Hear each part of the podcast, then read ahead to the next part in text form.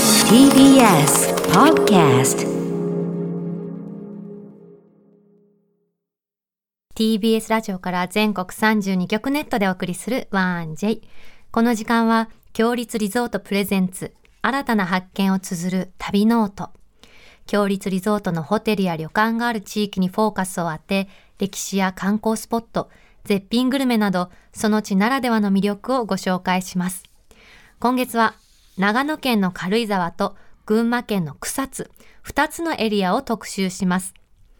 強立リゾートのお宿は愛犬のワンちゃんと一緒に泊まれるルシアン旧軽井沢と草津には湯宿時の庭お宿木の葉そして昨年オープンしたラビスタ草津ヒルズがございますそして今回の旅の案内人旅シェルジュはタレントの峰竜太さんです峰さんは長野県の永久観光大使を務めてらっしゃいますあ永久観光大使っすごいよね。もう長野の超プロフェッショナルってことてですこからとですよね。うはいん、しんちゃん、みねさんとははあっこにお任せで2回ぐらい、あのー出させていただいたことあってその時に共演させていただいたぐらいですかね最近あまりないですかねちょっとはい楽しみですね。そうですねどんはない旅ノートになるのか、どんな旅を提案していただけるんでしょうか。旅ノートスタートです。今日の旅の案内人、旅しるじをご紹介します。長野県出身、タレントの峰竜太さんです。峰さん、よろしくお願いします。お願いしますよろしくお願いしまお願明いす。けましておめでとうございます。あ明けましておめでとうございます今年もよろしくお願いします私ねもお願いしますもおうお願いしますよ 本当に。願いしますよ本当に なんかお願いされてますけど。お願いされましたけどもね、よろしくお願いしますね。はいはい。前共演したことありますよね僕らはねい。、何度かご一緒させていたあだそうですいて、よね結構難しい局面で、そうそうですでよすね。かねうんちょっともあの問題の。はい、なんてコメントしたらっていうそ時うなんでにすよ皆さんがいてくださるといや本いやいや当に心強くそうなんねですよ。はいそれどの番組とは言いませんけどね。 特定されないようにねそいれやはね大丈夫、あの検索したらすぐ出てきちゃうからあそうなんだ、あそうかそうかそうか、あなるほどよろしくおはいお願いします。願いいたしますお願いしまますずは峰さんのプロフィールご紹介お願いします、はい、えー、1952年長野県下稲郡下条村出身1973年に劇団青年座に入り NHK 銀座我が町でデビュー石原プロモーションに所属し大都会西部警察にも出演されました現在はアッコにお任せ出没アドマチック天国をはじめ司会役者として活躍するほか2013年から長野県永久観光大使に就任し長野県の魅力を全国に PR されていますそうさっきびっくりしたんです永久っいやいてやこれははい皆さんが、あのなんかあの、ね、本来はあの観光大使ですよ、はいはいでも永久観光大使にということでこう言われてるだけで、は正式名じゃないですから正式にはあの観光大使ですから永久はついてないですからそうなんですあそうなんですかはいはい、でももうさかっこ永久ってことでしょももう永久う決まっちゃってるからこれもう決まってますね多分永久ですよもね永久って結構大変だと思いますよ、ね、そうです永久は大変だよもうここから生涯必ま至あですそうよ、いうことなんですよ。いやでも永久あのそのようにねあの知事さんなんかにも言われるんですよ。えー安倍さんなんかも言われるんですけど、まあ嬉しいことですよね。そうですよねそうなの地元の皆さんがすごいでうすん、ね、峰さんこにれ紹介して結ほしい構ほらあの観光大使って何人かいるじゃないですか、はいはい本当私長野県の観光大使一人だけなんですよたった一人で永久を背負っている、そうなんですすよごいプレッシャー ですね一人でいや意外とプレッシャーがかかってますよですよそうですねよね、はいじゃあ今日よろしくお願いしますね バッチリね宣伝してくだ さい長野のことお願いしますよ本当あとね今日、はいはいあの日曜日じゃないですか、はいはい日曜日といえばね、TBS のアコのお任せじゃないあですごめんかなさいはいはい本番前のルーティンとかないんですああかのもうほぼ決まってますどんな流れがあるんですかいやだからもう朝、はい結構早いんです僕7時半ぐらいには、 7時半はい、大体曲入りして、今日のあの台本的には簡単なんですけど、今日ほら、パネルとか、そういうのももう一回全部段チェッ取りがク、ねありますもんあねのさせていただいて、は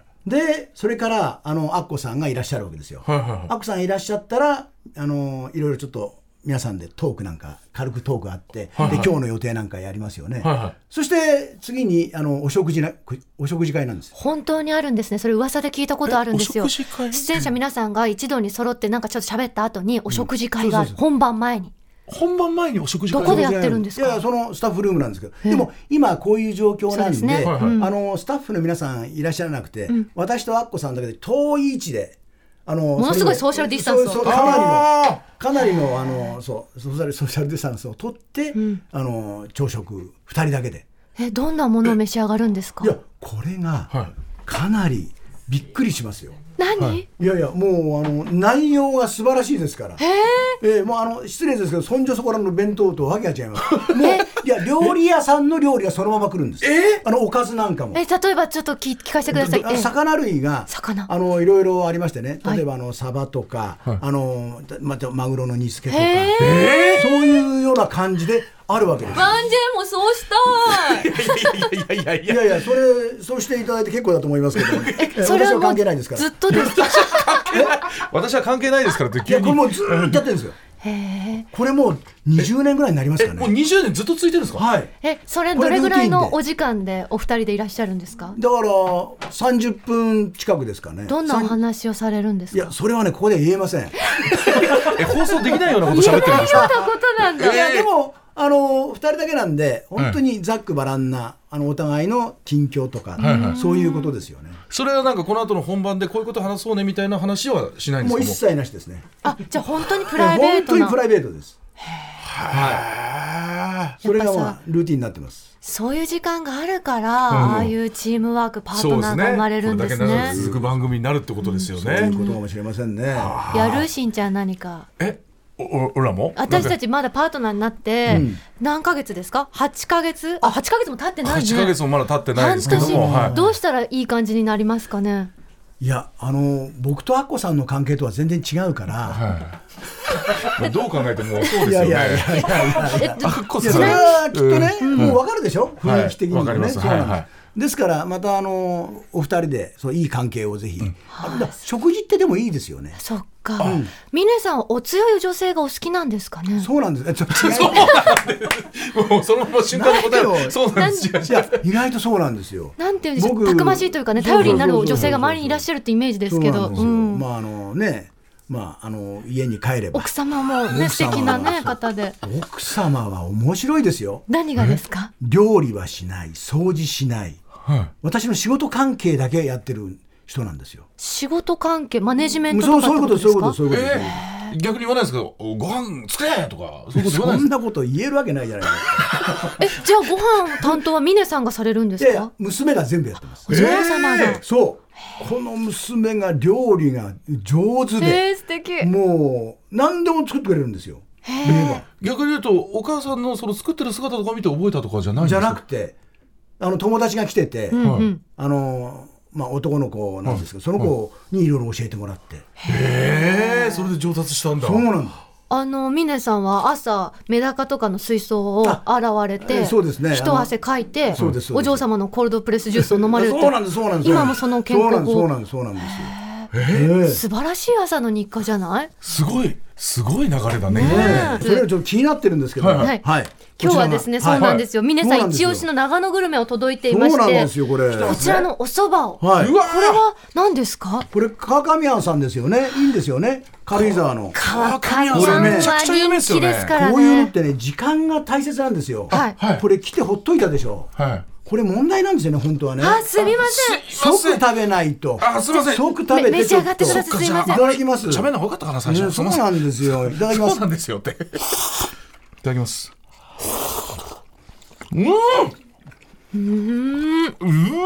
こういう味なんだこれあの軽井沢の川上屋さんって言ってね、はいはもうあの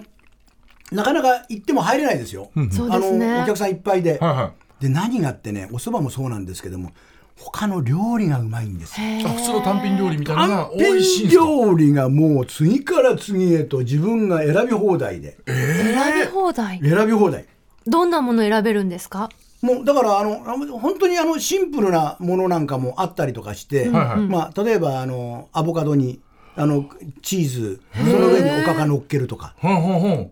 お蕎麦屋さんでそんな洒落たそもういうのことがなんですよ。いいですねいいでしょ、アボカドにクリームチーズと、その上におかか乗っけてちょっと醤油を垂らして食べるっていう洒落てるそうそういう料理とか、本当にあの皆さんがねあのどちらかというとなかなか食べることのないようなものは結構出たりとかするんですよね。まああのその時期によっても違うと思うんですけども、そういった工夫をものすごくしてるんで、まああの川上屋さん意外と中広いんですけども、はいはい入ったことないですいつも混んでるなっていうふうにそ見うてでしますょ、けど、うんで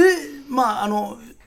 広いんですけどもいっぱいになるっていうそういうお店ですはいもうレベル的にもかなり高いと思います。よく行かれるんですか、うんそんなに行かないんですけども、あのーまあ、僕もすみません、取材なんかで行くっていう立場なんですけども、そういった時にはいただくんですけど、やっぱり違いますね。だから、あの、飲む方はいいんじゃないですか。ああ、あなるほど皆さんお酒は飲まれます僕お酒がね、飲めないんですよ。あら、一緒、私たちと一緒であのす。実は実はそうなんです私、よ実家酒屋なんですよ。そうですよね。実家酒屋だけど飲めない酒飲めないんですよ。へえだからそのねお酒飲む人はいいかもわかんないですけどもいやそれでもあの料理だけでも美味しいですもんねやっぱり、そういただけいるう繊細な酒のつまみになるものって本当に美味しいですもんいねや美味しいん。ですそよばと一緒になんて食べたらね。そうちなみにそのえルシアン旧軽井沢からも歩いていくことができるそうです。川上庵そうのおです蕎麦屋さんのねそうですね行けるんですよねそうですそうですこれだからワンちゃんも泊まれるんですよあらだからここめちゃくちゃ行きたいんですだから僕旅行行くんだったらワンちゃんとなんですよ毎回あらそうですよね。そうそうだやっぱ置いてるとかわいそうだから一緒に行けるとねいいよあね。ーそういうところってあまりないんでね泊まれるところっていうのがねうんでもみんな最近あれだよねあのワンちゃんと一緒に行くようになったよいねやなりましたね普通はほらワンちゃんを預けて人間たちだけで行くみたいな感じだったじゃないですかいやそうですそうじゃそうですはいなくなってきたよね昔そうでしたね、昔はもう確かに本それ当ねが。当たり前だったでしょ、そうじゃないのよ携帯がそうまあ、あの車ってこともあったりとかね、はいはいするのも多いかもしれないですけど、んいやそれうちもワンちゃんいるんですよああ、どん本当でなすかワンちゃんですかえ何犬ですかあなんだっけ忘れちゃった いやあのー、そうそういったものにくくられないってことですよねそうだねそうそうそうそうええうん難し小さいですか大きいですかいやまあ中型かな中型ああーなるほどなるほど、はいはいはい一番どなたに懐いてらっしゃるんいですやかあのーこれがね、私たちが世話するんですけども、一あビションフリーゼです ビションフリーゼかおしゃれだビションフリーゼって言うんだほらあの真っ白で、うんふわふわしふわてふわるしてるんですよそうそうそうそうこれはねかみさんに一番懐いてるんですよへえかみさん何にもしてくれないんですよ、 そうなんですかええほらこのそう番ですこれ組これこれですこれです何もしてくれないけども、ね夏井ちゃえん一番懐いてるやっんですぱり犬は鼻がいいから誰が一番偉いかってパッとあいや峰さんが偉いですけどいやいもやいやいいんですうんよそんなのよまあまああのどこどこ行ってもいいんですそういう感じな んで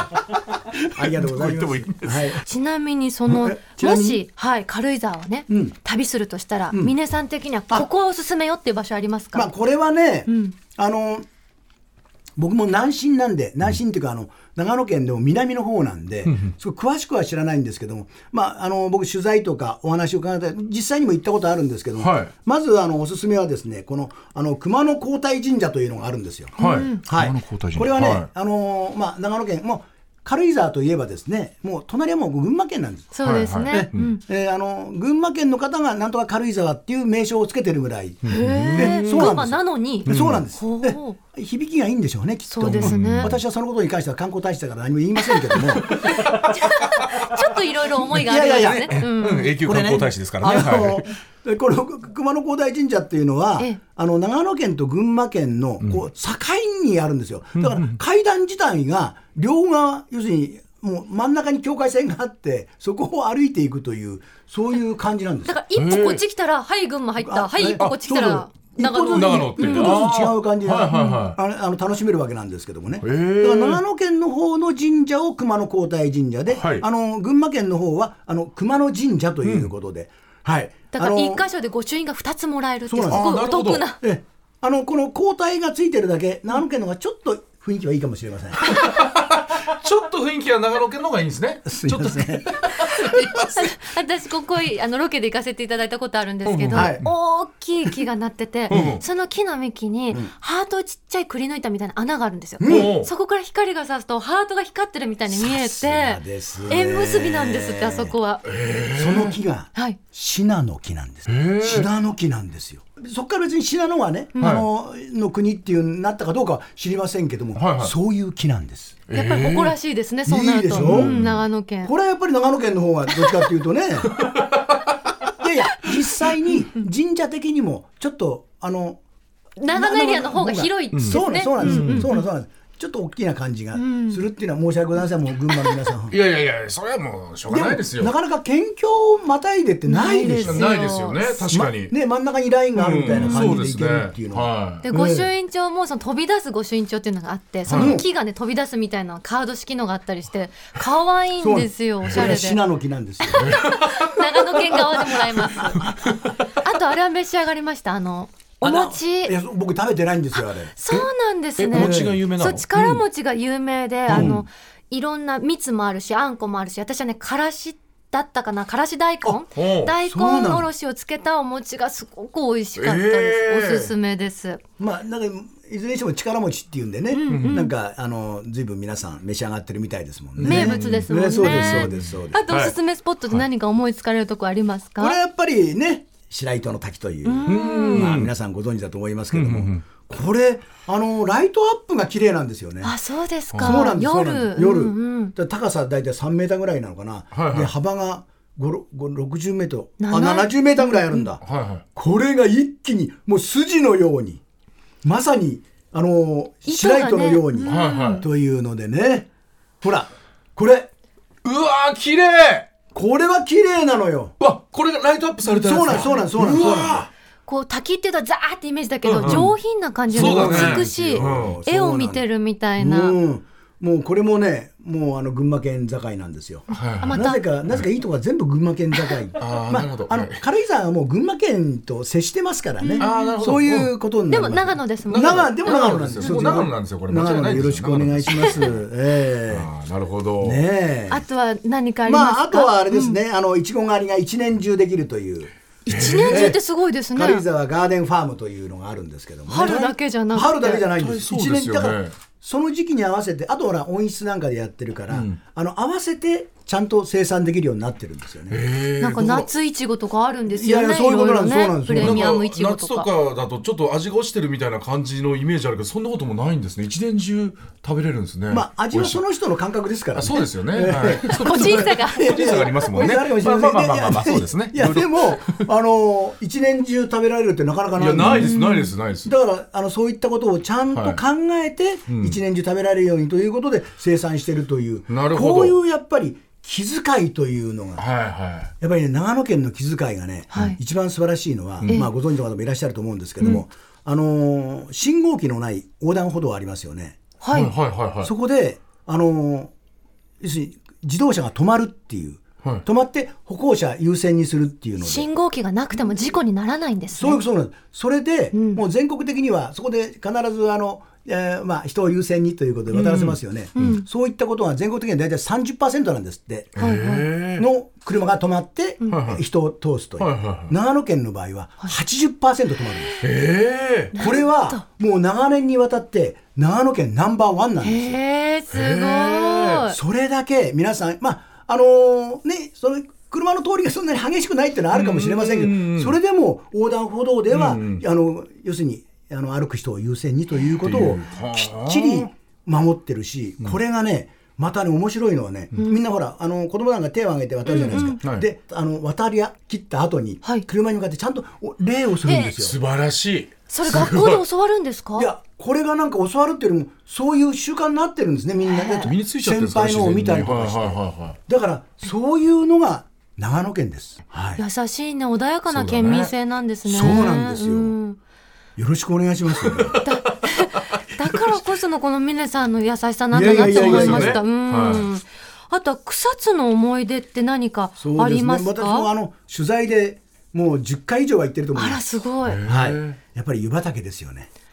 ですよねもう。象徴的な湯畑、あとはその硫黄ですか。あの、温泉に入ると。はいはいあのね、取れないですいよやねいや、取れないってい うか、あ何なんでしょうね、あれ。それはご自分の鼻についてるんじゃなくて自分から漂ってくるってことですじゃかないですかね。ご家族に言われたりしますいやいや、まあそんな面と向かって言われたことないですけども、でも、匂うねってこと言われたことありえます。ー、そうなんいやだそれぐらい、だから、なんか泉質が、パワフルなんですねそういうことなんですよ。これはね、あの、草津温泉っていうのは、僕にとってはなんか、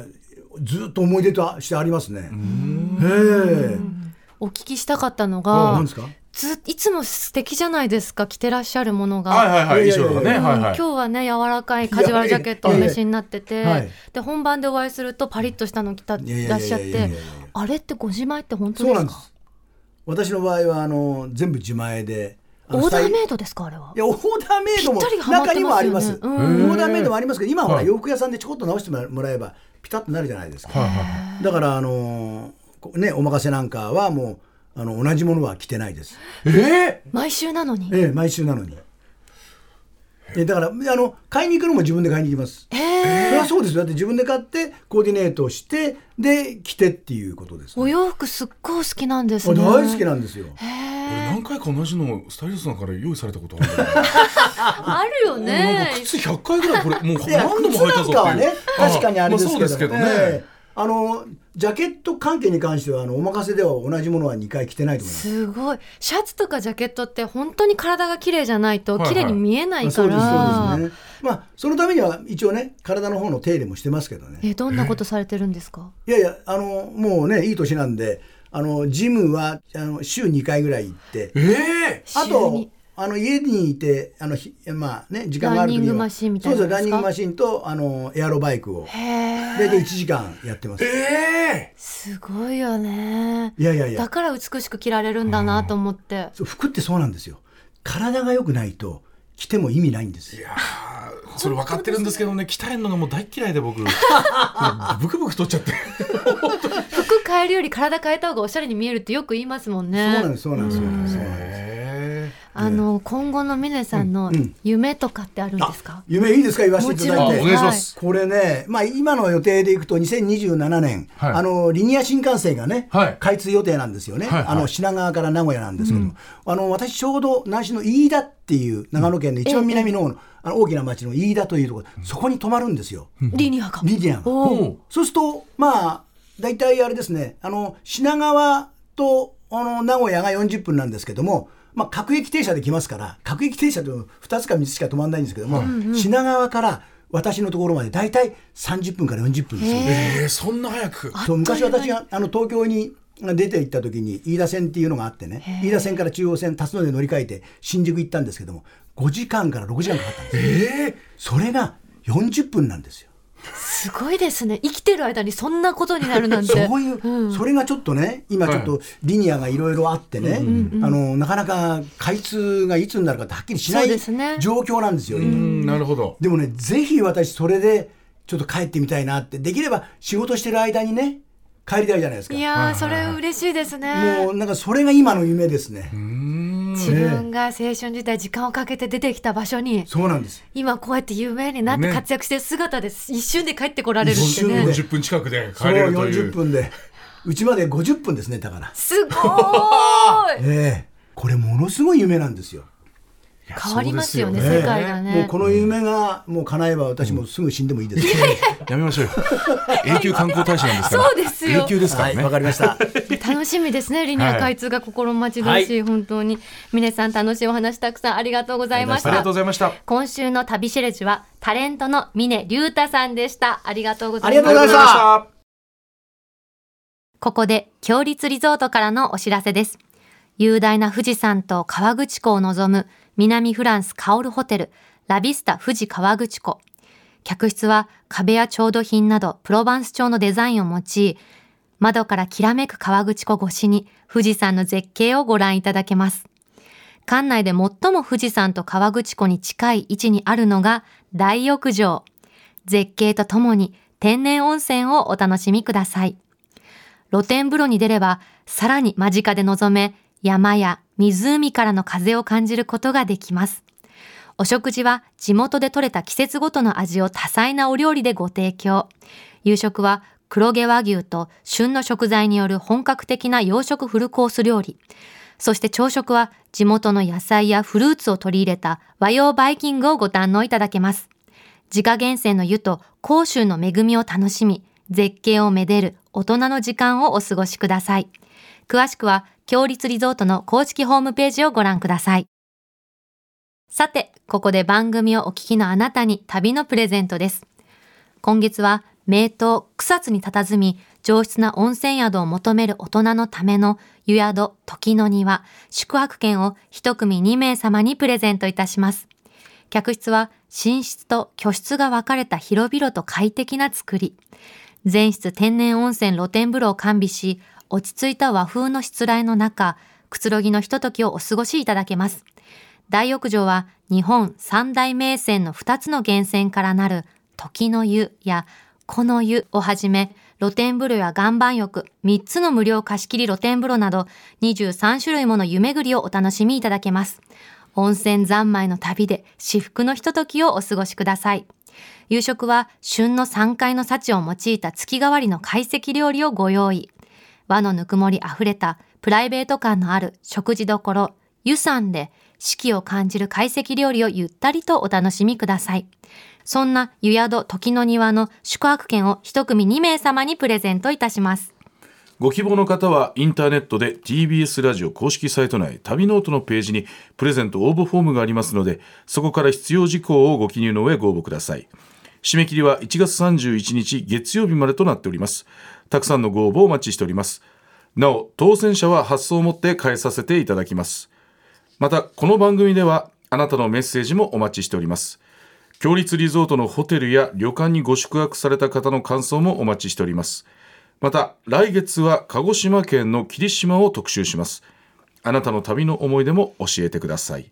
件名には必ず旅ノートとお書きの上 1j.1j.jp までお送りください